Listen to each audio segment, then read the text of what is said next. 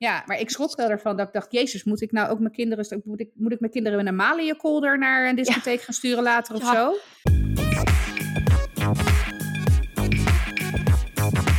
Hey, welkom. Leuk dat je luistert naar aflevering 106 van Dit is 30. Het is inmiddels weer droog en zonnig. Ja, wat een hoosbui ineens vanmiddag. Ja, nou, ik zat ook nog in de auto eh, terug van Amsterdam, midden in de hoosbui. Dat was wel Oh. ineens even, oh, regen, huh, Wat is dat? Wat is dat? Überhaupt verkoeling. ja, Maar goed, dan Nee. heb je allemaal van die maloten die niet meer weten hoe ze moeten autorijden. Dus dan eh, wordt het ineens ook. Iedereen gaat dan ook ineens op zijn rem trappen. Ik, ik snap dat nooit. nee, nee, en remmen. Eh, Ik heb ooit eens, ik denk dat het mijn eerste of tweede rijles was. En toen is er door mijn instructeur heel erg erin geramd. Remmen op de snelweg is echt eh, doodstraf 1, zeg maar. Ja, Ehm, en terecht. Dus, dus ja, kijk, eh, uiteraard als je een noodstop moet maken of er gebeurt echt iets, dan moet je wel remmen. Tuurlijk. Maar eh, gas loslaten, rustig, Ja, uit laten rollen. Maar remmen? Zeker niet. nee. Nee. Maar vooral ook als het dan ineens gaat regenen, het is een tijd droog geweest, dan heb ik altijd het idee, ligt allemaal zooi op de weg, mensen gaan glijden. Maar Ja, maar dus- daarom weet je prima dat je gas terug wil nemen, wat ik ook onzin vind. Want het is ook niet dat ik 180 reed in de hè, 130 op de snelweg. Oh nee, nou ja, dat is hem toch? geen idee. 130 op de vluchtstrook is het. Oh, Dat is het liedje van de Party Animals volgens mij wat ze hebben verneukt. oh. Ja. Oké, nou, nee, is dat doe je niet. Nee. Anyway, dus ik reed gewoon ook keurig 100, want trajectcontrole op de A4. En ineens, eh, nou ja, het, het was wel ook echt ineens out of the blue, meteen een wolkbreuk. Dus ja, ik snap dat je dan eventjes schrikt, maar ga dan gewoon met je poot van het gas af. ja, en aan de rechterkant rijden. Ja, als je het allemaal zo spannend vindt. Dus, Ja. Maar goed. Ik, heb, eh, ik Oh, was een eh, brief aan het posten. Dus ik, oh, dus jij was ook toog, buiten? Nou ja, ik toog naar buiten op, op slippers en alles. En ehm, nou ja, een brief posten is bij ons echt, eh weet ik het, eh, Ja, dat 50, is- ik kan me niet- 50 meter verderop of zo. Ja, maar ik kan me niet eens herinneren wanneer ik voor het laatst een brief op de post heb Nou, gedaan. Herinner jij je nog de mysterieuze tekentangverzender? Oh, ja! Daar hebben we het trouwens in de podcast helemaal niet over gehad, wel? nee, ik Nee. had, ik, oké, eh, lieve luisteraar, kijk, ehm, ik was drie, drie weken terug, was er, was, was ik met vriendinnen s'avonds, dat zijn dan het groepje vriendinnen waarmee ik ook dat weekendje weg was geweest, de kleuterklas Friends, oftewel de Shorties. Nou, daar was ik even thee aan het drinken en een van die meiden die had per toeval een teken ontdekt in het haar van haar dochter. Of op de hoofdhuid dan. Ja. En ik heb zo'n ding dus nog nooit in het echt gezien. Maar ik, ik en beestjes, ik gruwel er ook van. Maar ergens denk ik, ik moet het tot me nemen. Want als mijn kind een teken heeft, dan moet ik dat zien en herkennen. En dan moet mijn hoofd alvast bedacht hebben. De fight-reactie, de flight-reactie gaat even uit. We blijven rationeel. Dus, nou, ik kijk naar die foto en eh, zoveel mogelijk tips verzamelen. Maar goed, verschrikkelijk. Eh, dus ik was bezig met teken. En toen zouden wij zondag of zaterdag of zondag naar een eh, speeltuin gaan. Dat nogal omgeven was met bomen. Dus ik zei gelijk tegen George: Weet je, ik ben gewaarschuwd. Ik wil tekentroep. Iets om dingen eruit te halen. En ik heb wel een pincet, maar dat ding is zo oud. En nou ja, ik wilde een nieuwer pincet. Eentje die zeg maar wel de splinter gewoon pakt in plaats van er langs glijdt. Eh, ja. Want dat zou, ik- had ik op zich wel wel kunnen gebruiken. En eh, een note toe, eh, ik zei dat dus tegen die meiden en die keken me alle drie aan zo van, pluk jij je wenkbrauwen dan niet? Nee mensen, ik pluk mijn wenkbrauwen niet. Dus ik heb ook niet zo'n pincet. Nou, anyhow. Ehm, ik heb iets met lichaamshaar. Nou, dus... dus- Nou, inderdaad, iets met en niet iets ja, tegen. Niet zonder. Dus, nee. ja. Veel lichaamshaar. Dat ik van de week wel mijn oksels schoren. Nou, even terug.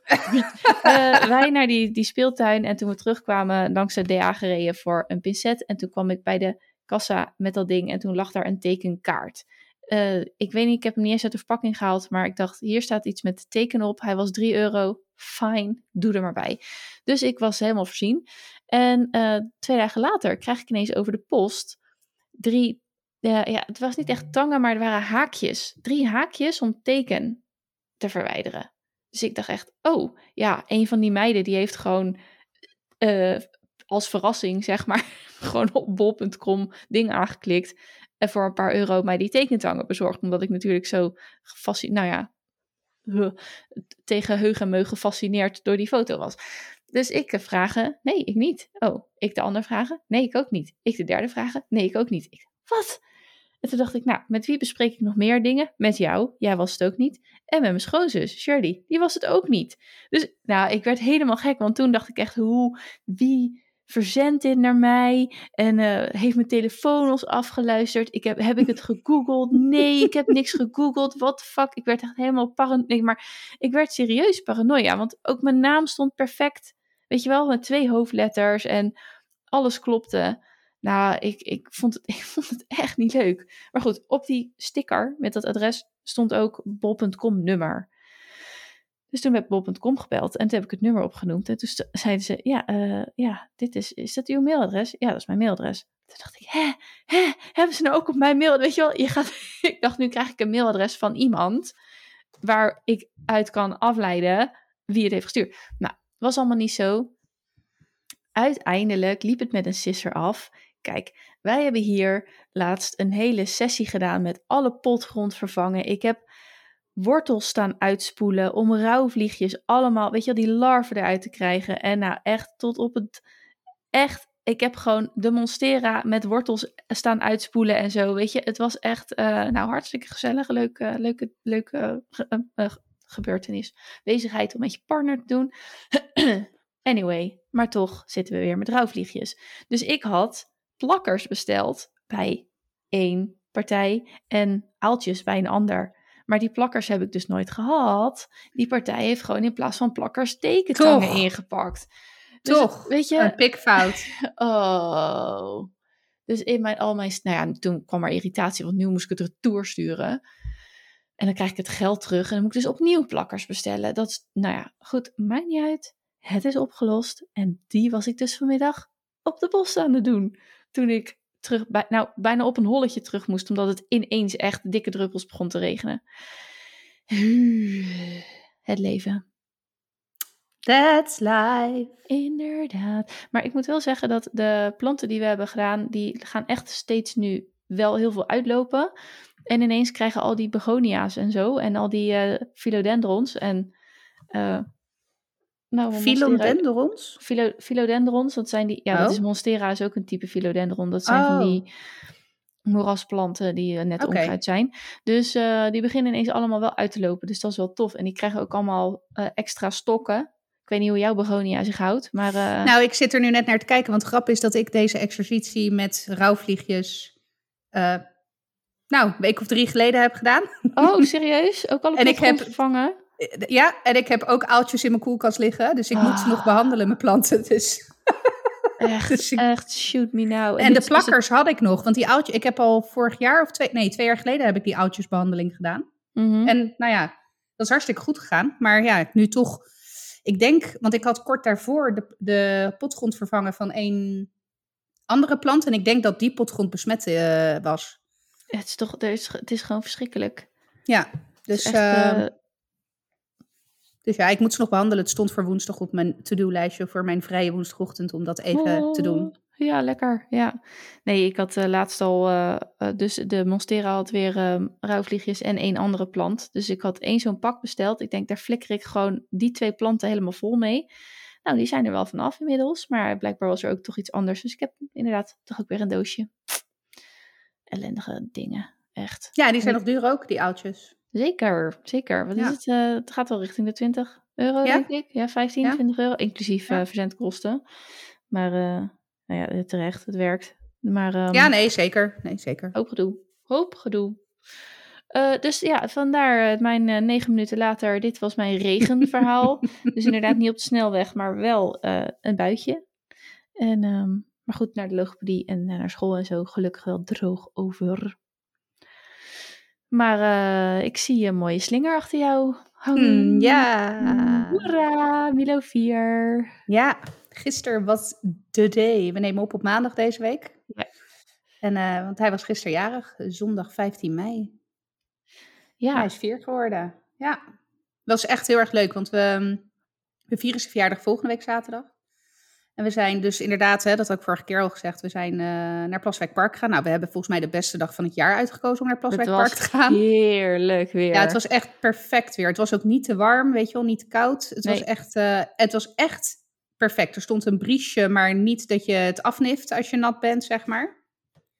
Dus het was echt uh, perfect. Nou, zo perfect dat we ook. En daar zat ik vorig jaar al aan te denken om een jaarabonnement af te, of te kopen. Maar ja, toen niet gedaan. En achteraf ook nog wel spijtachtig gehad, zeg maar. En nu dacht ik dit jaar, want je hebt dan de deal, zeg maar, dat je dan ook korting krijgt uh, van je toegangskaart van die dag op je abonnementskosten. Dus toen dacht ik, ja, ik, ik ga het ook gewoon afsluiten. Weet je, er komen ook weer 18 studiedagen aan waar ik iets mee moet. Ja. Uh, weet je, die zwemles op woensdagmiddag houdt ook een keertje op. In de hoop dat het B-diploma steeds dichterbij komt. En eh, weet je, dan heb ik ook iets voor de woensdagmiddag. Want ik had wel, want het was wel echt druk. Het was echt druk, zeg maar. Zeker het watergedeelte. Want we hebben daar Ja. ook de hele middag gezeten. Ik bedoel, Tuurlijk. ik denk dat we een half uurtje speeltuin hebben rondgelopen. En toen daarna eigenlijk meteen door zijn gegaan naar dat waterparadijs gebeuren. Dus toen zei ik ook wel van nou, weet je, kijk, en als je dan een keertje wel in het weekend gaat op een mooie dag, dan zorg je gewoon dat je daar om tien uur bent. Dan ga je een paar uurtjes en dat is dan ook prima. Ja, je, hoeft dan niet, je hebt dan niet de neiging om, eh, wat eigenlijk zo hele dag. kansloos is, maar dan denk je, Ja. ik heb een kaartje gekocht, ik moet hem eh, uitmelken, zeg maar. Ja, En nu, ja, ik, we hebben ze ook een jaar gehad en eh, ja, echt heel goed bevallen. Want je rijdt er in 20 minuten heen vanaf hier. Ja. En je Ja. flikt die auto ergens in de wijk en ja, ga maar. En het is lekker gewoon overzichtelijk. Ja, ik vind, het echt, ik vind het echt ideaal. Je sympathieke... Ik heb, krijg de nieuwsbrief ook nog steeds. Echt sympathieke, sympathieke mensen. En concept. Ja, nou, volledig mee eens. Dus we hebben, we hebben een jaarabonnement afgesloten. En eh, nou ja, goed, vandaag was het dus die day eh, voor school. Ja. Zijn eerste echte schooldag, inclusief BSO. Hij is de hele dag gegaan. Hij en is de hele BSO dag gaan. gegaan. Ja. ja.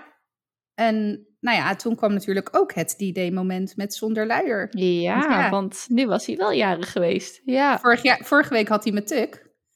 En deze week eh, niet, zeg maar. Nee. Dus we hadden ook normaal gesproken werkt Frank op eh, maandag op kantoor. Maar we hadden nu gezegd van joh, hè, we, brengen hem samen. Want we hadden al wel eh, wat ehm, uitdagingen verwacht, zeg maar. In dit Ja. hele zonder luier proces. Nou, dat was ook wel zo. Het was vanochtend, was het echt op een gegeven moment moesten we hem echt in de houtgreep eh, houden om hem aan te kleden. Want hij, hij trok dus iedere keer zijn kleding uit. Nou, toen op een gegeven moment in de houtgreep, brandweer in de, hè, over de schouder en naar school. En toen kalmeerde hij wel vrij snel. Het is, ik bedoel, het is niet dat hij de hele weg naar school, en de hele weg naar school is vijf minuten lopen. Maar het is dus niet dat hij eh, krijzend en eh, whatever. Hij heeft wel de hele tijd, eh, Frank heeft hem wel de hele tijd opgetild. En hij was wel een beetje sippig met het naar binnen gaan de klas in. Dus ik heb wel nog even de juf geseind, zo van, joh, hij heeft geen luier aan. Doe er iets mee of niet, maar So you know. bij deze. En eigenlijk is het heel goed gegaan. Hij heeft wel twee ongelukjes gehad, dus ik had twee zakjes kleding zeg maar mee terug. Maar ik moet eerlijk zeggen, nou, jij was erbij vorige week zondag. Twee ongelukjes op een hele dag, hè, van half negen Ja. tot half zes. Ja. Kudos. Echt nice. Ja. Ja, het enige wat hij niet heeft gedaan is poepen. Eh, en dat kan hij als de beste ophouden. Dus dat is nog wel Oh, iets wat ja. we in de gaten moeten houden. Ja. Eh, maar maar eh, verder... hij moest wel. Nee, ook ja, dat weet ik niet. Ik, vroeg, ik had Nee. het aan hem gevraagd. Ik, vro- ik vroeg aan hem, eh, heb je geberakt? Want dat is poepen bij ons in huis. dat zo, zo noemden ze het bij Frank thuis vroeger. Dus ja, dat eh, is dan zoiets wat je over hebt genomen. Berakken. Maar, eh, dus ik vroeg, heb je, heb je geberakt? Nee, nee, ik heb niet geberakt. Oké, moest je dan naar de wc? Nee, ik hoefde niet te poepen. Oh, Oké, nou en toen we er net thuis waren, toen, hij liet dus wel de hele tijd scheetjes. Dus ik dacht, Mhm. nou, dan zit het eraan te komen. Ja, ja. En op een gegeven moment riep hij, mama, ik moet poepen. Dus nou, ga maar naar de wc. Maar toen kwam er uiteindelijk niks.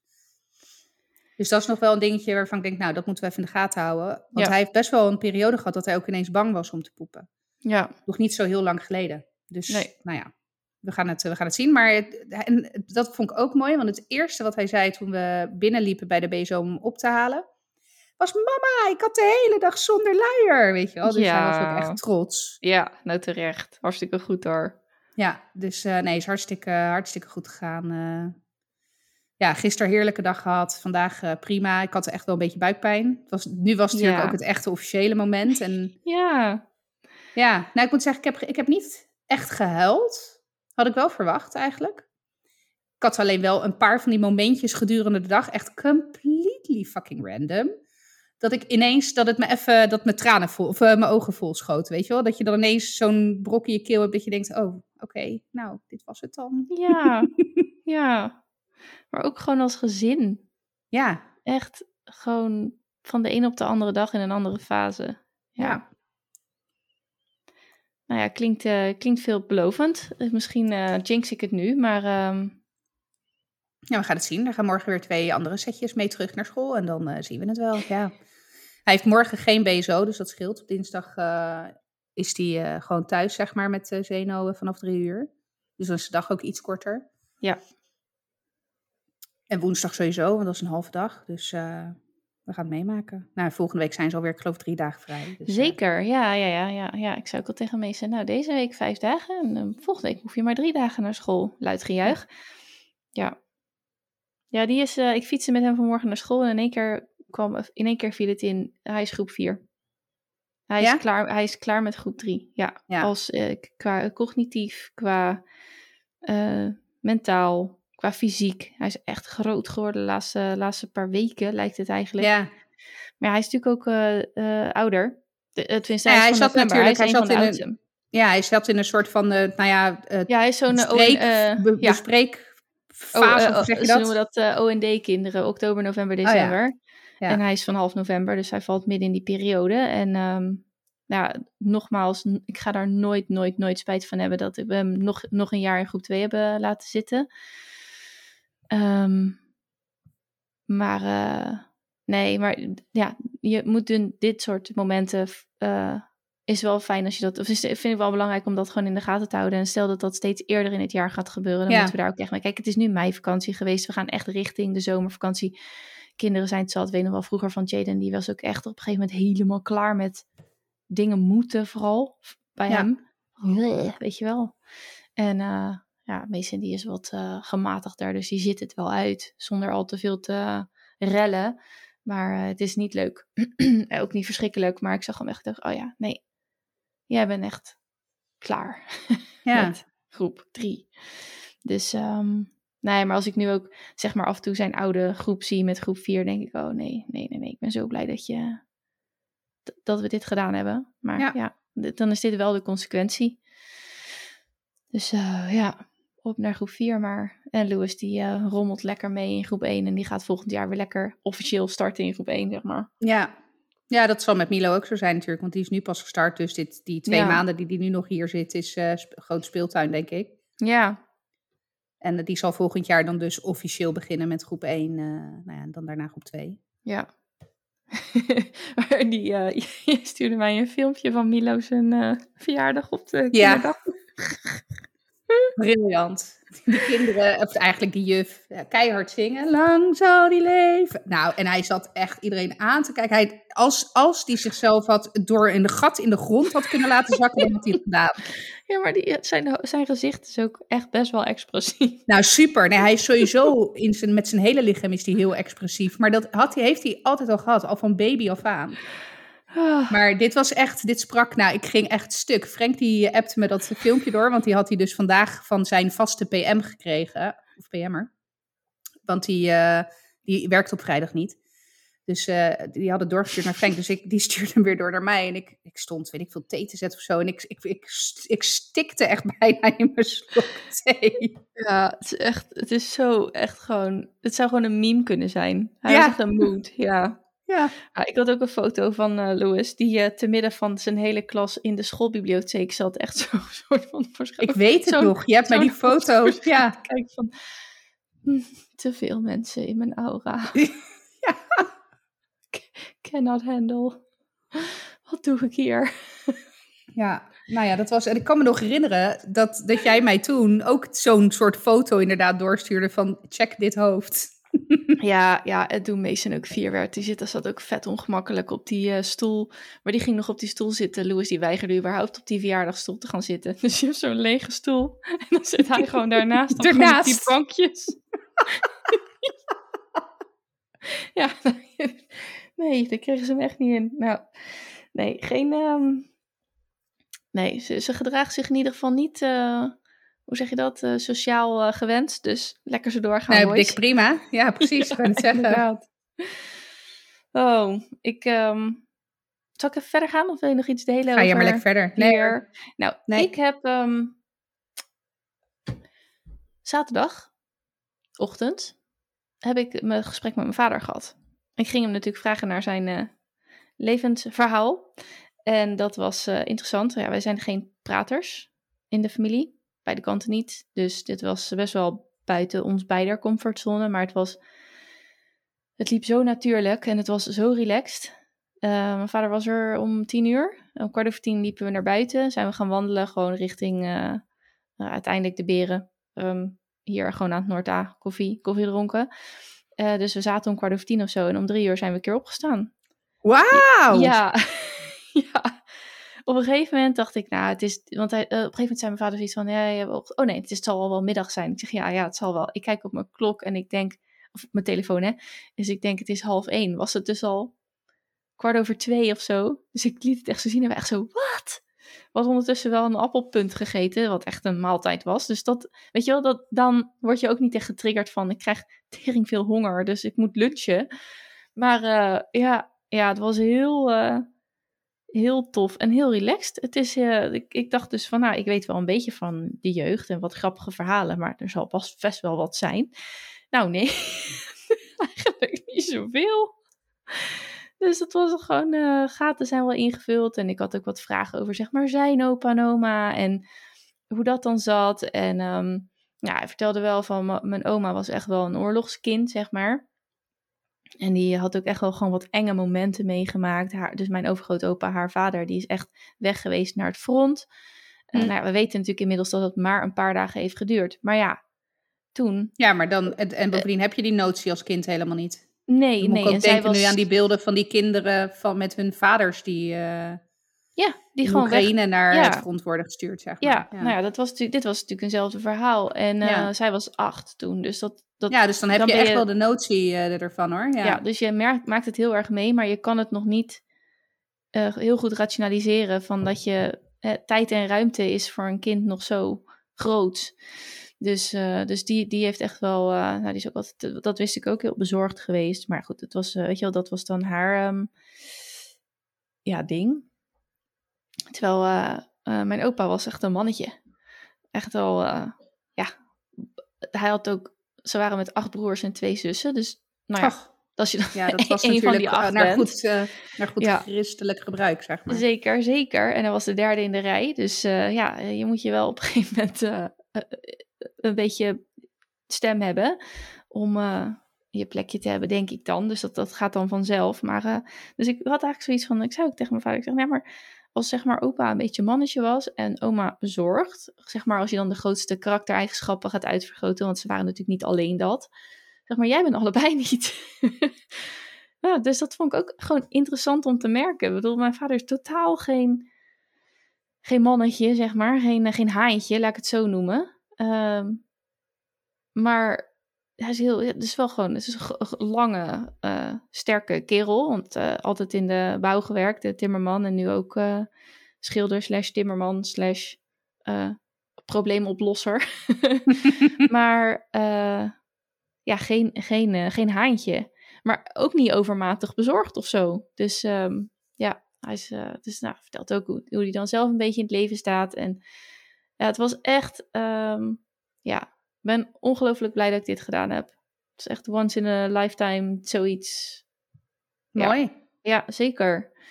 Dus eh, Nou, dikke tip voor iedereen die luistert. ja, ja, en ik, eh, ja, nou ja, wat ik zeg, we zijn niet echt de praters. eh, dus dat vind ik sowieso wel spannend. Maar ehm, ja, ik had ook niet echt, zeg maar, issues met hem te slechten of zo. Dus dat scheelt dan ook. Ja, Als je een ja beetje zo... Ja. Ja, kijk, als je natuurlijk al wat, misschien een paar clashes hebt gehad, of je weet al dat je ergens over van mening verschilt, of... Dus dit was een beetje neutralig en dat, ehm, dat bleef ook. Maar ja, echt heel, heel waardevol. Mooi. En eh, ja, dus dat was cool. Eh, ik heb deze week ook mijn EFT nog weer eens uit de kast getrokken. Had je een momentje? Nou, eigenlijk ging het om fysiek. Dus ik had, eh, ik denk dinsdag of zo. Ik weet het niet. Ik had, eh, nou, ik had maandag natuurlijk die eerste masterclass gehad. En we hadden, ik had sowieso een beetje een diffuse week, een beetje. En toen en ik heb vanuit mijn EFT geleerd dat hoofdpijn, ik ben ho- iemand, ik heb gauw hoofdpijn, zeg maar. Eh, maar hoofdpijn kan ook een nee, herstel na stress zijn. Dus dat is wel naar. De hoofdpijn is dan wel vervelend, maar vaak Maar wel je, functioneel. ja, en het is, het is zeg maar, je hebt stress gehad of je hebt iets opgelost, dat kan ook. En dit is dan het herstel daarvan, of dat kan een uiting daarvan zijn. Dus nou, dat was, eh, toen dacht ik, nou ja, dat kan best wel zo zijn. En toen heb ik nog eventjes met Maartje overlegd. En toen vroeg ze ook, nou ja, er zit wel een verschil tussen hoofdpijn. Ik noem dat zelf maar als lokale hoofdpijn of, of migraine. Ja. En dit was wel echt zo'n migraine-achtige eh, hoofdpijn. Ik kreeg op een gegeven moment later op de dag ook... eh, ik heb wel eens oogmigraine. En dan, dan gaat er gewoon een deel van je zicht bij mij... eh, gaat niet goed. Dus toen dacht ik, zag ik dat oog ook al wel een beetje gek doen. Dus ik denk, hmm. Maar goed, ehm, je kan dus EFT doen, kloppen, op fysieke klachten. Echt waar? Ja, nou, dat had ik dus nog nooit eh, gedaan. Eh, ik had wel zoiets van, oh, er zijn wel wat, omdat ik wat dingetjes heb aangepakt, merk ik wel dat er wat fysieke klachten verminderd zijn. Dus dat, eh, zeg maar als, als hoe zeg je dat, Ehm, extra resultaat daarvan.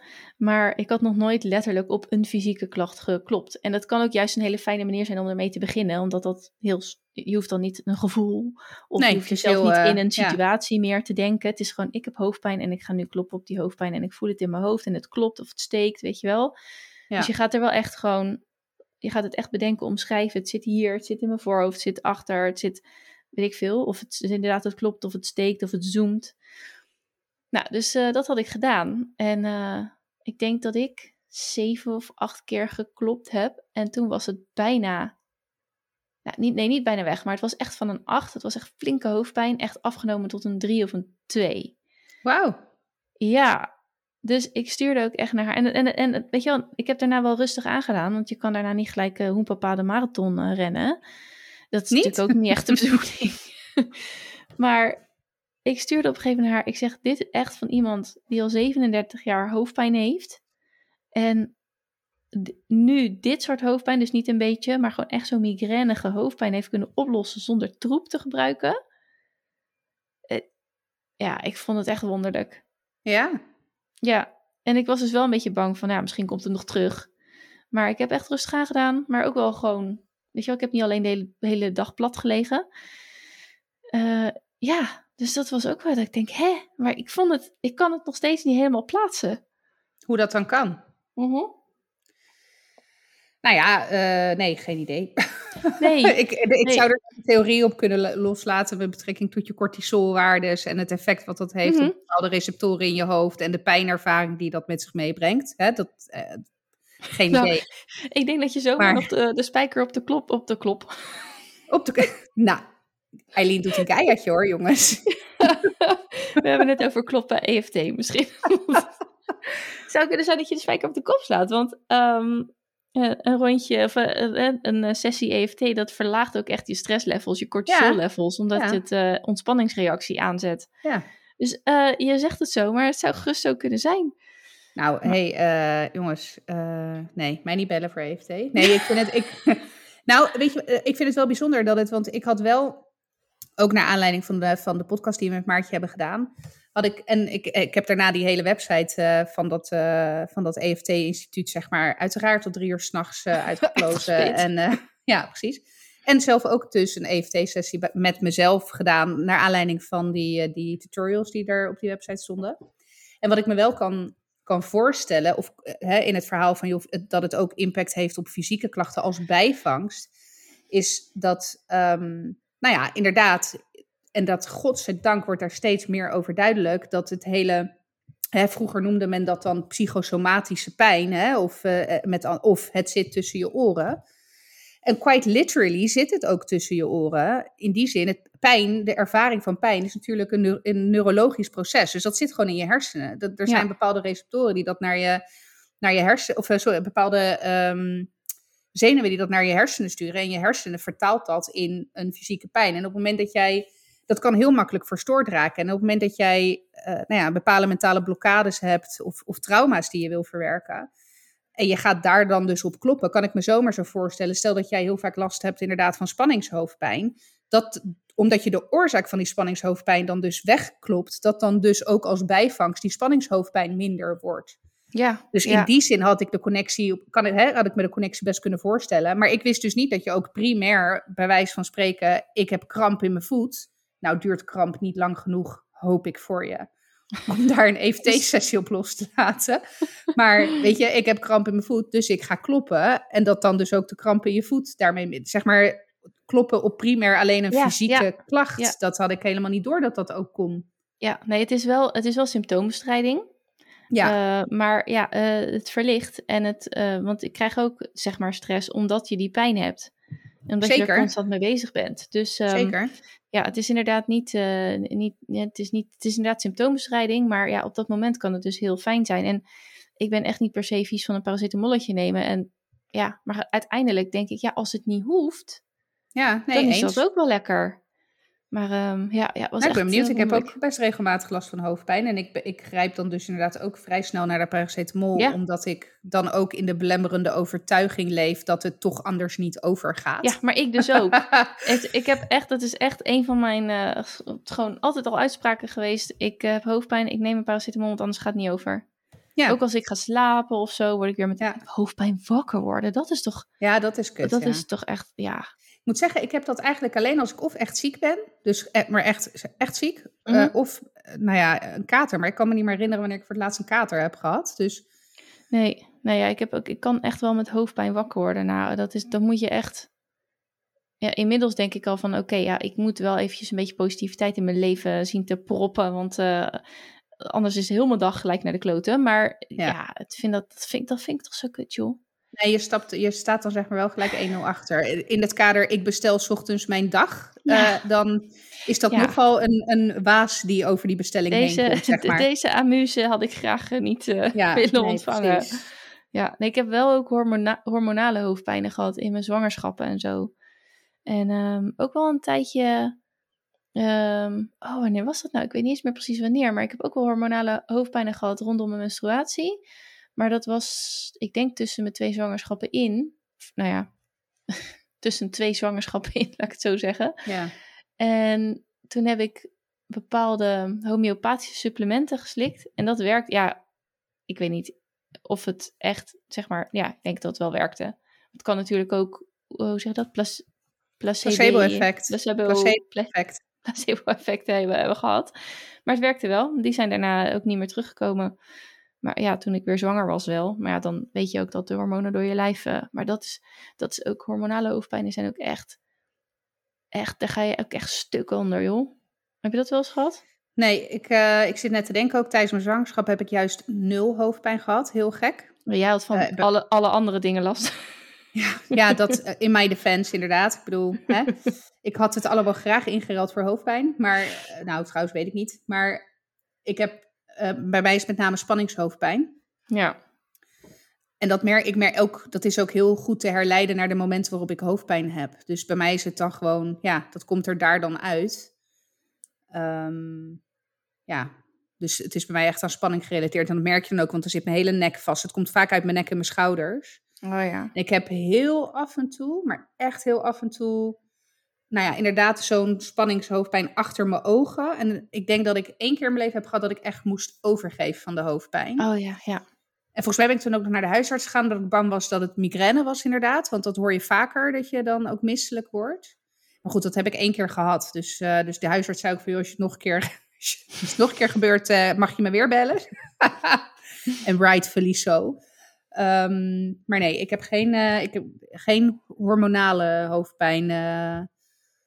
Voor zover ik. eh, nee, ik heb wel hormonale gewrichtspijn en zo. Dat dan weer wel. Oh, Maar oké. komt gewoon omdat ik een inactief leven leid. Hoorde ik Ja, vorige week van goed. de visio. Ah, ja, want ik wou net zeggen, dit is, eh je bent nu bij, weer, je bent bij de fysio, dus daar, eh, Ja, nee, zeker. Morgen, nee, niet morgen. Overmorgen heb ik mijn tweede afspraak. Ja. Dus ik heb zelfs redelijk braaf, met uitzondering moet ik heel eerlijk zeggen van de dagen dat ik vorige week training heb gegeven, redelijk braaf mijn oefeningen ook gedaan. Dus oh, very, very proud of myself. Ja, Ja, ja.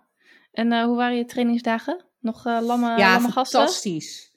Van, maar echt, echt fantastisch. Ik kan, weet je, ik moest echt, ik, oké, het was een beetje jammer dat ik op de terugweg echt een uur in de file heb gestaan, waardoor ik 2,5 uur onder, onderweg was. Ja. Ehm, maar ik had echt in de auto terug, nou ja, als je het hebt over, en ik kan me dat nog herinneren, toen jij eh, voor jezelf ging, dat je mij op een gegeven moment de, de vraag stelde van, joh, wanneer zie je mij in een flow? Hè? Wanneer... Ja. En, en toen dacht ik ook van, ja, ik, ik denk dat ik wel, nou ja, een soort van mijn, mijn golden circle heb gevonden. Ja. Ehm, het, was ook, het was ook heel bijzonder, want een van, die, een van die trainees, die had het ook echt even heel erg moeilijk. En die, vroeg, die kwam ook naar mij toe van, joh, eh, Guy, eh, eh, ja, wil je, heb je na de training vandaag nog eventjes tijd voor me? Dus ik zeg, ja, tuurlijk, weet je wel. We zitten daar niet voor niks twee hele dagen, hè, inclusief de avonden. Dus toen was ik even apart met hem gaan zitten en hij brak echt. En dat, het, het feit, dat gaf me, ik vond het heel verdrietig voor hem dat hij zich Mhm. zo voelde. Maar op een of andere manier kon ik precies aanvoelen wat hij op dat moment nodig had. Wat hij, weet je wel, waar hij op aanging. En ja, het, dat voelde zo goed, zeg maar. Dat je er dan op die manier impact kan hebben op iemands leven. En ik heb echt, we hebben misschien maar een half uurtje gekletst hoor. Ik bedoel, en ja, het was helemaal niet eh, heel spannend. Want ik moest het ook allemaal ineens... Nou dat is het. Ik had, dat was op een gegeven moment de realisatie. Want ik ging in eerste instantie heel erg in de oplosmodus. Van joh, je kan dit doen en je kan dat doen. En op een gegeven moment dacht ik, nee, stop. Weet je wel, je, hè? En toen ben ik gewoon naar hem gaan luisteren. En ben ik vragen gaan stellen. En nou, toen kwam hij dus zelf ook met bepaalde inzichten en antwoorden. En dat lijkt natuurlijk een beetje op coaching. Nou is dat niet per se wat me, wat me trekt. Maar wat mij, ik vind die groepsdynamiek, het begeleiden van zo'n groepsproces en eh, persoonlijke ontwikkeling ook, zeg maar, binnen zo'n, eh, sowieso individueel, maar ook binnen zo'n groep. Ja, ik vind het echt magisch. Ik vind het zo vet. Maar het was ook echt, het was, ik keek één keer op mijn horloge en het was gewoon al half zes 's avonds. Wauw. Dat was echt, nou, als je het hebt over flow. Nou, echt, er, die twee dagen bestond er geen tijd, zeg maar. Dus dat was wel, ja, als je het hebt over. En is het dan ook, eh, gaat het dan om het training geven zelf, ongeacht de, ja, leerstof is het niet helemaal, maar ongeacht de kennis en de inzichten die je probeert over te brengen? Of gaat het er ook om, omdat het juist eh, kennis en inzichten zijn over persoonlijke ontwikkeling? Of ehm, is, dat, is het die combinatie of is het de, de... Volgens mij snap je wat ik bedoel. Ja, ik snap wat je bedoelt. En eh, ik zit heel erg. Kijk, de, de, de, de training die ik geef, dat is de onboardingstraining, die duurt in principe zeven dagen. Dus er zijn zeven trainingsdagen, waarin het begin heel erg gefocust is op informatieoverdracht. Dus gewoon ook vrij sec. Nou ja, bijvoorbeeld, er zit bijvoorbeeld een ochtend juridische zaken bij. Nou, droger dan dat krijg je ze niet, zeg maar. Ja, daar ga ik niet echt op aan. Dat is gewoon, en ook vanuit de wetenschap, dat, nou, als ik mazzel heb, blijft 10% van wat ik ze vertel, blijft hangen. Dus daarin is de kracht van herhaling natuurlijk heel belangrijk. Dus het gaat, en als je dan eh, kijkt aan het eind van de training, dus de laatste twee dagen die ik nu eh, vorige week heb gedraaid, dat gaat heel erg op persoonlijke ontwikkeling. En dat is waar ik echt op aanga. Dus eh, informatieoverdracht, prima. Ik kan leuk presenteren, vind ik ook leuk om te doen hoor. Weet je, echt niks mis mee. Ehm, zeker als je een groep hebt die ook lekker actief dingen vraagt en hè, waar je echt wel een beetje, dat je niet alleen maar aan het zenden bent. En ik vind het dan ook echt wel heel leuk om over creatieve vormen na te denken. Van hè, op wat voor manier ga ik dan die informatie aanbieden? In de hoop dat, nou, misschien niet 10, maar 11 12. blijft hangen. Ja, precies. Ehm, maar waar ik echt volledig op aanga is die persoonlijke ontwikkeling. Wat zijn de drijfveren van mensen? Waarom eh, zijn ze tot bepaalde keuzes gekomen? nou ja, ehm, maar en, en die groepsdynamiek vind ik dus ook super, super interessant. Weet je, hoe zo'n groep zich beweegt, wat, wat voor persoonlijkheden je dan daarin ziet, hoe zich dan, weet je, en hoe je daar dan een beetje mee kan spelen. Hè, het alfamannetje, eh, even bewijs van Ja, want hoe, hoe, wat doe je kwetsbaar daar laten mee? opstellen. Ja, Ja, nou ja, dat zijn gewoon. ehm, kijk, in zo'n training heb je verschillende eh, nou ja, werkvormen. Hè, waarin ook, zeg maar, er, de- je kan ook kiezen voor werkvormen waarin iemand zich echt kwetsbaar moet opstellen, weet je wel. En dan, ehm, nou ja, dan, dan kijk je een beetje, ja, eh, dan kies je zeg maar je haantjes uit van oké, weet je, die moet eventjes extra geprikkeld worden. En dan, ben, en dan is het super tof om te zien, één, wat het met die persoon doet. Maar twee, ook wat het met de groep doet. Want zo'n haantje heeft best wel vaak impact op zo'n groep. Nou, en die moet, zich, die moet zich dan ineens kwetsbaar gaan opstellen. Wat maakt dat ook de blik van die andere groepsleden vaak ook wel. Nou ja, als je het hebt over een, een shift, zeg maar, dat dat dan ineens wel een andere blik werpt op zo iemand of zo. Weet je wel? Ja, het klinkt allemaal een beetje als vage ouwe hoer in de rond. Nee, maar... dat klopt wel, want ik ben uh, vaak, uh, ik ben zeker geen, uh, geen haantje. Ik ben een dochter van mijn vader. maar, nee, maar ik, ik kan ook best wel geïntimideerd zijn. Hoe ouder ik word, hoe minder hoor. Maar best wel geïntimideerd zijn door dat soort type mensen. ook niet alleen alfa mannetjes, maar ook alfa vrouwen, zeg maar. Oh ja hoor. Ja. Alfa mensen. Um, maar op momenten dat zij dan iets laten zien van wat kwetsbaarheid, dan ineens uh, is, is dat, niveau, ja, dat niveauverschil wat ik dan voel van, oh jij staat daar en ik hier en, en dan hoog-laag, zeg maar, uh, dat, dat, dat verdwijnt dan een soort van, oh nee, we zijn allemaal ook maar gewoon hetzelfde. En mensen ja. en gevoelig en we vinden dezelfde, ja, ook jij vindt het kut om dingen mee te maken. Uh, dus um, ja, dan kan ik me heel goed voorstellen dat dan in zo'n groep dingen ook veranderen. En dat het misschien niet eens letterlijk zichtbaar is, maar dat voel je gewoon. Ja. En ja, ja nu, snap ik ook wel beter wat je bedoelt. Want als je daar dan als uh, net even buitenstaander, maar met genoeg gevoel voor die groep instaat, dan zie, dan zie je het bijna. Nou, niet, je ziet het gewoon gebeuren. Je ziet ja. het gebeuren. Ja. Dus ja, ja dat, dat is wel. Uh, en dat uh, vond ik ook wel. Uh, ik had het er nog met Frank over ook. Daarna, ik vind het ergens. Want, nou ja, ik had natuurlijk. Toen ik begon met, met deze baan, had ik mezelf als doel gesteld: ik wil procesmanager worden en ik wil trainer worden. Nou ja, dan, dan, is dat, dan heb je dat zeg maar ineens soort van bereikt. Ja, en dan kom je natuurlijk op zo'n moment van: ja, shit, wat nu? Mm en ik vond het heel, aan de ene kant heel prettig dat ik een. En nu? Richting um, nou, heb gekozen. Of in ieder geval dat ik weet waar, waar de en nu naartoe gaat. Maar het is tegelijkertijd ook wel beangstigend. Want dat betekent ook dat ik er iets mee moet gaan doen. Of tenminste, ik moet niks. Maar ik heb nu niet meer het excuus. Ja, ik weet eigenlijk niet hoe nu verder. Ja, ja. Ik weet het nu. Ja. Of in ieder geval, ik weet de richting. En je hebt het nu ook verteld aan al onze luisteraars. Ja, ook dat ja. Dus uh, nou, het is een beetje onbewuste stok achter de deur. Ja, je bent niet de enige die het nu weet. nee, ik, uh, nou ja, ik, ik moest wel denken aan de, de, de, de tipjes van de sluiers die jij uh, de afgelopen jaren om en nabij hebt gedeeld met mij met betrekking tot business coaching, zeg maar. Nee, ik denk dat ik eerst heel erg, of heel erg, ik denk dat ik eerst even het is nu nog een beetje een vage, zo schemerige stip aan de horizon, weet je wel. Dus ik wil die eerst scherper krijgen. En ook van, joh, maar wat, wat is het dan wat mij die tijd doet vergeten? Of wat is het dan waarom ik zo aanga hierop? En dan volgens ook van, joh, maar waar ga ik dan op aan? Informatieoverdracht weet ik al dat dat het niet is. Het gaat mij echt om dat stukje persoonlijke ontwikkeling. En dan, nou ja, uh, en, en het groepsproces. Dus één op één coaching zou ook niet per se iets voor mij zijn, zeg maar. Het kan er wel naast bestaan, hè, bewijs van, maar... Nee, volgens mij is wel een deel van de flow dat je je kan, kan onderdompelen die twee dagen in. Precies. Dus, um, dus nou ja, dat is denk ik nu stap één. Uh, en ook gewoon even genieten van het feit dat ik... Ik zei ook tegen Frank, zeg, het is bijna een soort van roeping of zo. Ja, dat klinkt echt heel dramatisch, maar alsof je eindelijk een soort van voelt waarop je, uh, nou ja, waarom je op deze wereld bent gezet. Ja, nou ja. Nou, en de grap is, dit heb ik, en dat zei ik ook tegen Frank, ik zeg, het, het stom is, ik heb dit eigenlijk ergens diep van binnen altijd al geweten. Want ik had ooit, nou, 15 jaar geleden, denk ik, ja, ik was 18 volgens mij, had ik een, een, een of ander flutbaantje bij een, echt een walgelijke vent. Maar goed, die had dus, onderdeel van zijn bedrijf was ook een uh, eigen trainingsbureau. En daar ging ik toen met mijn 18 jaar al volledig op aan. Dat ik mee ging denken met trainingen ontwikkelen, communicatietrainingen ging bedenken en geven. En nou, met mijn 18, ik bedoel, hè? Ja. Dus ergens wist ik al wel. Nu in hindsight heb ik eigenlijk dat, dit gevoel al eerder, al eerder gehad. Alleen waren toen de omstandigheden er niet naar. Sowieso niet met, bij die werkgever, maar ja, 18, weet je. Ja. Dus dat was wel uh, een mooie realisatie toen ik ja. zo uh, naar huis tufte in de brandende zon uh, in de file.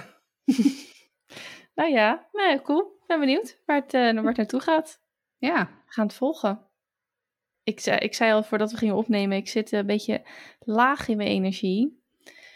En niet dat ik een depri ben, maar we hadden het, nee, super mooi nieuws, echt fantastisch nieuws. Van het weekend is een van mijn vriendinnen bevallen. Dus dat is helemaal geweldig. alles goed gegaan en super lief. Ehm, mooi kindje. Maar daardoor komt het hele babyverhaal en zo wel weer dichtbij. En ging ik daar, dat, dat, dat houdt me dan gewoon bezig. En dat geeft ook weer, nou, het, het, het kost me headspace, zeg maar. En het punt daarvan is, en het, ik dacht echt dat ik over that was, maar blijkbaar dus niet. En ik ben echt denk, wanneer dan wel? maar uh, ik zei toen, uh, toen ze nog uh, dik rondliep, zei ik, oh, ik zou zo een weekje met je willen ruilen. Maar goed, dat weet iedereen, dat ik gek ben op zwanger zijn. Dus prima. Mm -hmm. maar nu ze die bevalling heeft gehad en ik denk, ik denk terug aan mijn eigen bevallingen. En ik zou denk, ik zou het echt nog wel een keer mee willen maken. En dat komt dus van iemand die bevallingstrauma heeft gehad. En dan denk ik, ik snap het niet meer. Dat, dat hele, dat hele mensen met een baarmoederbrein. Het is af en toe. En ik zou het ook niet meer willen. Maar het is zoiets. Ik weet niet. Maar ik zie dat je er gewoon van een beetje van vol schiet of zo. Of in ieder geval... Ja, nou gewoon in ieder geval van. Ook wel van dat ik, dat ik nog steeds denk: oh, het is zo mooi. En oh, die bevalling. En dan zit ik ook te denken, want mijn eerste was tien en een half uur en mijn tweede was drie uur. Ja, ik bij een volgende zou ik ook zo eentje worden van... van nou ja, waarvan George alvast wat... Uh, nou heeft hij natuurlijk de achtergrond inmiddels waarin hij dat misschien zou kunnen opvangen. Maar um, alvast, weet je, je, je, hebt van die mensen waarvan dan de partner een soort mini-training krijgt van de verloskundige. Of in ieder geval extra uitleg van ja, je vrouw bevalt nogal snel. Um, het zou kunnen dat. En dan moet je dus dit en dit en dit doen. Maar dat houdt me dan bezig en tegelijkertijd zit ik naar die gedachten te kijken, want ik ben ook bezig met je bent niet je gedachten en hè, observeer ze. En dan, zie ik mezelf ook weer hoofdschuddend naar die gedachten kijken, terwijl ik ze echt niet hoef te veroordelen. Maar dan denk ik, why? Waarom? Dus uh, ja, ik wou denk ik, ik hoef er op zich ook niks mee, maar ik, het hield me vandaag zo bezig. Ik denk, ik deel dat ook vanwege de luisteraar. Ik weet dat er mensen zijn die ons al heel lang volgen. Ik weet ook dat gewoon, omdat wij zijn wie we zijn, trek je ook mensen aan zoals die, die zich in ons herkennen. En ongetwijfeld dat er ook een aantal luisteraars tussen zitten die denken: ik weet precies wat je bedoelt. Dus bij deze, you're not alone. Zelfs als je 37 bent en je bent zeker klaar met kinderen krijgen. En de jongste is inmiddels vier, dus je bent inderdaad de volgende fase ingegaan. En dan dit soort dingen, dit soort levensgebeurtenissen, wat echt wel dichtbij komt, dat ja, schudt het dan toch weer op of zo. Dus um, dat. En net realiseerde ik me nog iets en dacht ik, dat moet ik er ook even ingooien. En dat vloept dan natuurlijk totaal weer uit je mombrain. Dus whatever. hey, uh, ik gooi hem gelijk weer even door naar jou. Wil je, uh, nou, wil je eerst over het nieuwsbericht praten wat je hebt gelezen of over het leuke wat je op LinkedIn hebt gezien? Nee, doe maar eerst, eerst over het nieuwsbericht, want dan eindig ik met iets leuks. Lijkt me inderdaad goed. Ja, nou, en ik had het nieuwsbericht al een paar weken geleden gelezen. Dat er een melding bij, uh, nou, ik wil zeggen NOS binnen was gekomen van iemand die zei dat ze gedrogeerd was via een injectienaald tijdens het uitgaan. Dus via, hè, eh, maar dat kon niet meer hard gemaakt worden, omdat in het ziekenhuis de arts wel had gezegd: Nou, meid, je bent gedrogeerd, maar er is vervolgens geen bloed- of urinetest gedaan. Dat ik ook denk: hè, maar goed, ik ken die protocollen niet. Die arts had aan haar pupilreactie gezien dat ze dus gedrogeerd was. Maar dat is, hè, ik, ik heb niet de arts gesproken. Dit is het verhaal wat, uh, wat in dat nieuwsbericht stond. En nu um, was dat voor mij sowieso iets nieuws. Ik heb er echt nooit bij stilgestaan. Maar goed, ik ben wat dat betreft ook echt zo naïef als de pest nooit bij stilstaan dat iemand het ook zeg maar in zijn hoofd houdt om een injectienaald mee te nemen met wat voor drugs dan ook. Maar wat mij ook niet helemaal duidelijk werd in het verhaal is de why. Weet je, kijk, het hele met je hand boven je, drink, hè, je, hand boven je drankje houden, dat is, stamt ook nog uit onze tijd. Want hè, er lag GHB op de loer en dan werd je verkracht zonder dat je het door had. Even uh, Resume. In, in, het kort, ja. Maar wat ik begreep uit het verhaal van dat meisje was niet dat ze daarna misbruikt is. Zou kunnen hè, dat ze dat gewoon niet heeft gedeeld. Maar het, was, het verhaal was meer dat ze ziek was geworden daarvan. Ja, en inderdaad met uh, pillen in drankje of poeder in drankje of drankje in drankje is het altijd uiteindelijk...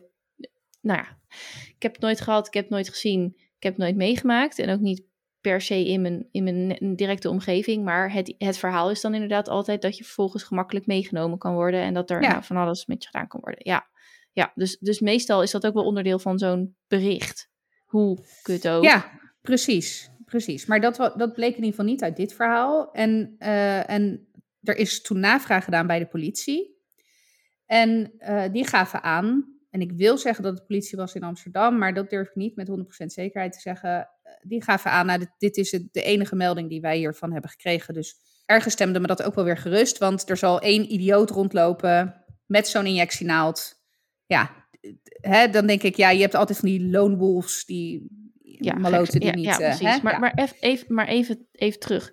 Het idee van dat je aan het dansen bent of van gewoon aan het uitgaan bent en dat iemand gewoon zo'n ding in je steekt. Dat is toch, ja, ik, ik heb het mezelf wel eens bedacht, maar meer uit een soort van als eh, eh, algehele angst.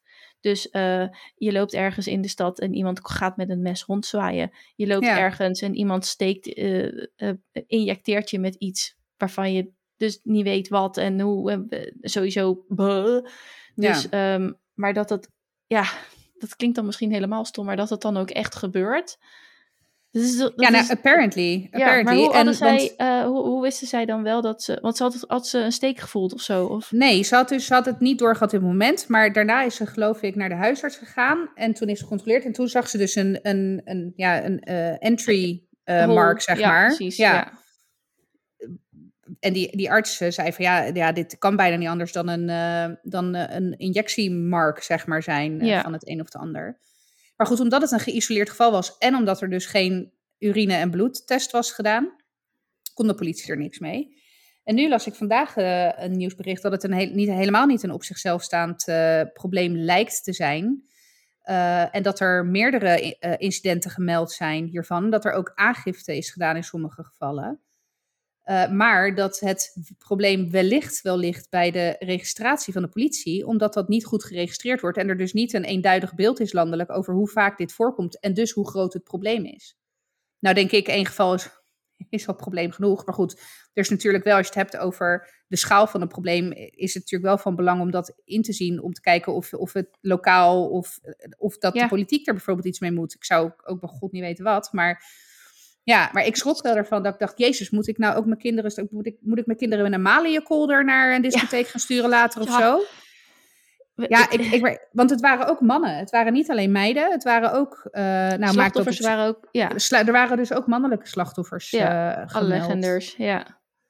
Ja, Het is toch, het is toch je reinste horror? Ja, sorry. Dit Ja. is echt, ik, ik vind dat echt next level. Ik bedoel, niet dat eh, GHB in je drankje of whatever in je drankje nou zo onschuldig is. Maar dit is toch, dit is toch weer, dit is echt wel weer next level.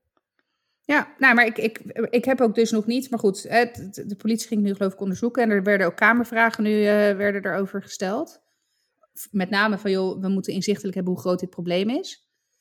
Maar ik ben ook dan wel benieuwd naar het verhaal daarachter. Weet je, waarom, waarom ga je iemand injecteren en waarmee? Waarmee Ja, want- ook? ja. Wil, ja, ik bedoel, iemand kan ook eh, met water, eh, weet ik veel, of eh natriumchloride injecteren. Daar ga Ja. je niet van, van oud, misschien zeg maar. een kater. Ja.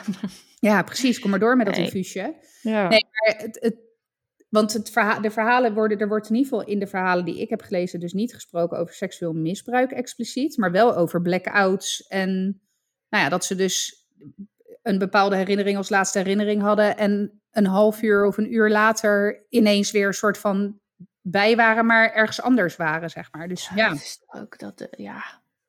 Ik vind het echt eh, schokkend. nou ja, ik schrok hier ook wel van, ja. En, en zeker omdat ik een paar weken geleden dat al had gelezen en dacht, nou ja, hè, ja, super kut. eh, maar ja. ja, maar dit is één gek. ja, Ja, maar dus niet. Oh. Dus ja, nou ja, ik, ik weet het niet zo goed. We gaan het Mali. zien. Ik, ben wel, ik, dit heb, ik heb wel zoiets van, nou, dit is wel iets wat ik wil volgen. Ook zeg maar vanuit politiek. Van hé, hey, wat, wat gaan ze hiermee doen? eh, Ja. zeg maar. Nou, Malia Kolder maar afstoffen inderdaad. Ja, inderdaad. En je leuke LinkedIn bericht? Ja, nou, ik eh, zat op LinkedIn. Want dat doe ik nog wel eens. Maar, eh, en daar kwam ik een bericht tegen over doneerringen. Oké. wat, wat is, wat, waar denk je aan als ik het woord doneerring? Uh, nou, doneerring denk ik eerst aan de fysiek een ring. Uh, maar dat komt ook omdat we hier Sonic the Hedgehog kijken.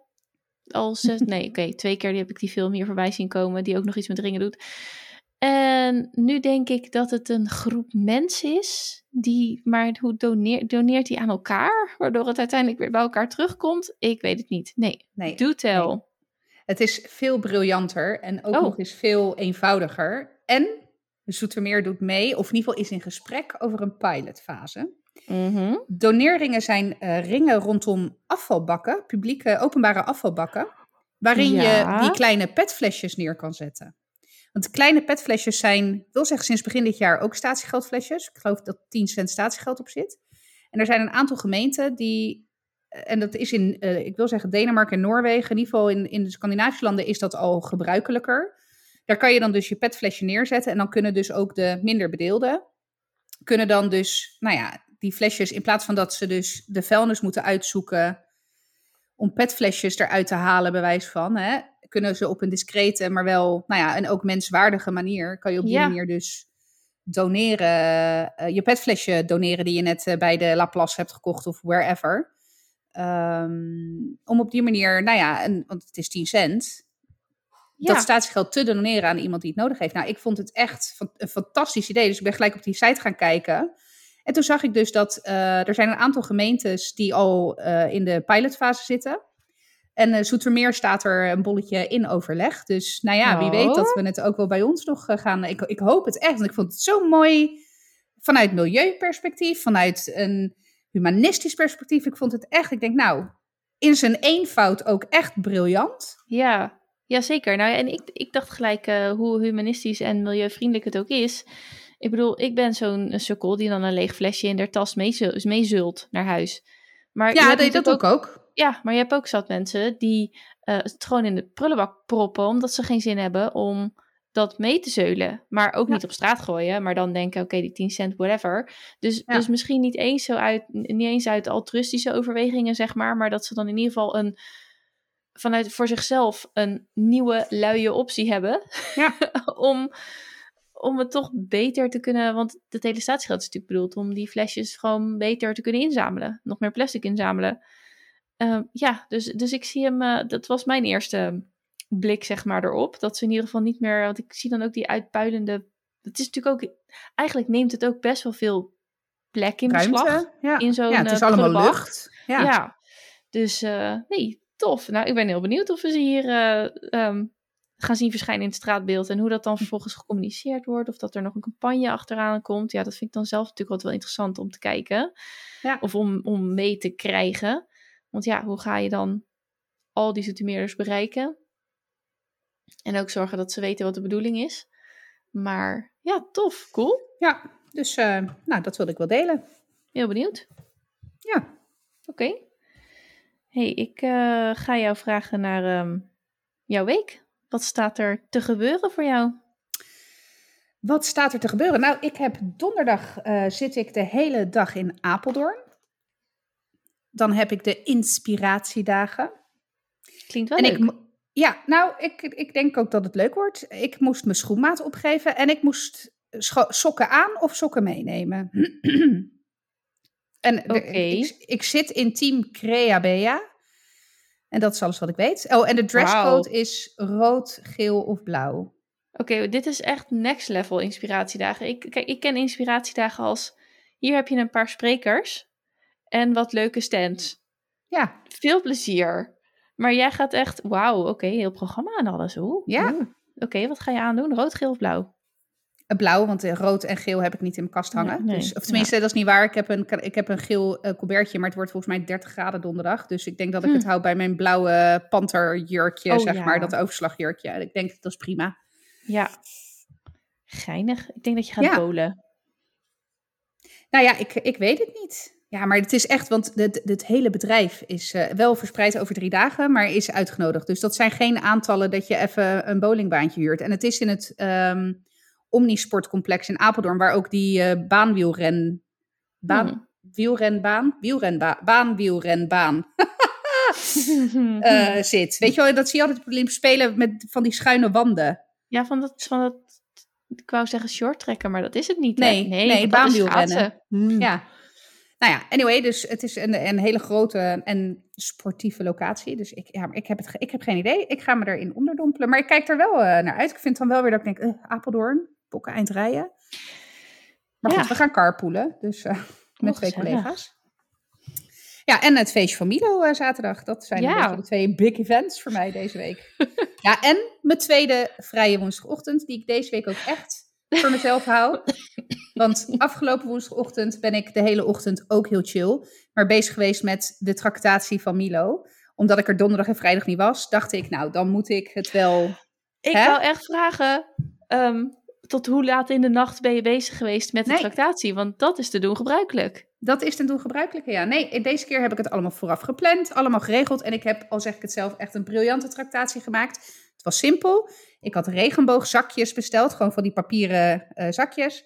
En daar had ik eh, rozijntjes, eh, zo'n ehm aardbeienkoekje van Verkade. Oh ja, En een, zo'n vergeet me, of nee, zo'n potje met klavertjes vier erin. Om zeg maar zo'n grow potje. ja, Nou, vond ik wel leuk. leuk. Ja. Ja, want de vorige keer moest je nog mandarijn halen bij het winkeltje Ja. in Leidseveen. Dat is, eh nee, ja, bij de. Nijkmarkt. De Nijkmarkt uiteindelijk. ja. Ja, Wauw, of bij Texel, ik weet niet meer. Ja, ja nee, I know, Het is I know. echt eh, tegenover wie zit ik? ja, Luisteraars eh, herkennen je niet meer. nee, ik weet het, sorry. Oké, dus dat, cool. dat is mijn week. En jij? Nou, ik heb eigenlijk bijna hetzelfde. Want ik heb ook het feestje van Milo zaterdag. Yay! Verrassend. Maar ik ga ook naar Apeldoorn. Wanneer? Ja, morgen. Oh! Ik Hè? heb morgen kick-off bij mijn business coach. En die zit in Apeldoorn. Nou, ah, dan weet Dus- je wat een tak eind rijden het is. Nou ja, ik heb echt, eh, echt zitten dubben. Ga ik met de trein? Weet je wel, wil ik daar nog wat mee? Want tegenwoordig is het treinkaartje heen en terug net zo duur als je benzine. Dus Ja, fijn. Ehm, maar uiteindelijk denk ik dat ik toch wel eh, de, de auto pak. Ja. Maar eh, ja, dus ik, ik, ik, toen je zei Apeldoorn, dacht ik... "Huh?" Dus wij gaan ongeveer eenzelfde soort week tegemoet. Nee, ik heb dat morgen, dus ik ben super benieuwd en heel veel zin in. Ehm, ga ik echt goed nadenken over eh, een plan voor de komende maanden. En eh, dat vind ik dus tof. En voor de rest eh, heb ik afspraken met werk. En lekker het feestje. En de zwemles voor diploma B. Die Mason Ja. heel erg leuk vindt. Dus dat, ja. Hoe gaat het eigenlijk? kleine update, diploma B. Zit het er al aan? nou, eh, ze, scoren, ze scoren maar één keer per maand. Oh, ja, dus eh, ja. volgens mij is het eh, volgende week de scoringsweek uit mijn hoofd. Dus geen idee. Hij staat nog steeds op hetzelfde, maar dat wil niet zeggen dat dat ook dat het daadwerkelijke ja, niveau precies, is. Want ja, Oké, spannend. ja. Oké, nou, de tips. De tips. Voordat ik het vergeet, ik zei net, ik heb geen tip, maar hij is denk ik al een keer in onze podcast geweest hoor. Maar je had het net over toen je met die trainee zat te praten, van dat je oplossingen ging geven en later ging praten. Nou, het boekje Mag ik je geen advies geven is daarin echt een dikke tip. En dat gaat van heel simpele vragen tot heel diep. Dus ik heb hem ook niet uitgelezen, maar eh George die zweert er ook bij. En dat is eh, sowieso de, de boekentip tipper. De boekentipper. Ehm, dus die wilde ik nog even meegeven. En heb jij nog Mag- een tip? Ja, nou, ik heb eh, zeker een tip. En ook dit hierdoor. En deze heb ik al echt maanden geleden gezien. Maar ik werd erdoor getriggerd, wederom door een LinkedIn-bericht. Eh, over eh, Jason. En er is een documentaire. Die, heet, die documentaire heet volgens mij ook echt Jason. En ehm, Jason is slachtoffer. Want zo moet je het echt zeggen van jeugdzorg. Van de gesloten inrichting van, van jeugdzorg.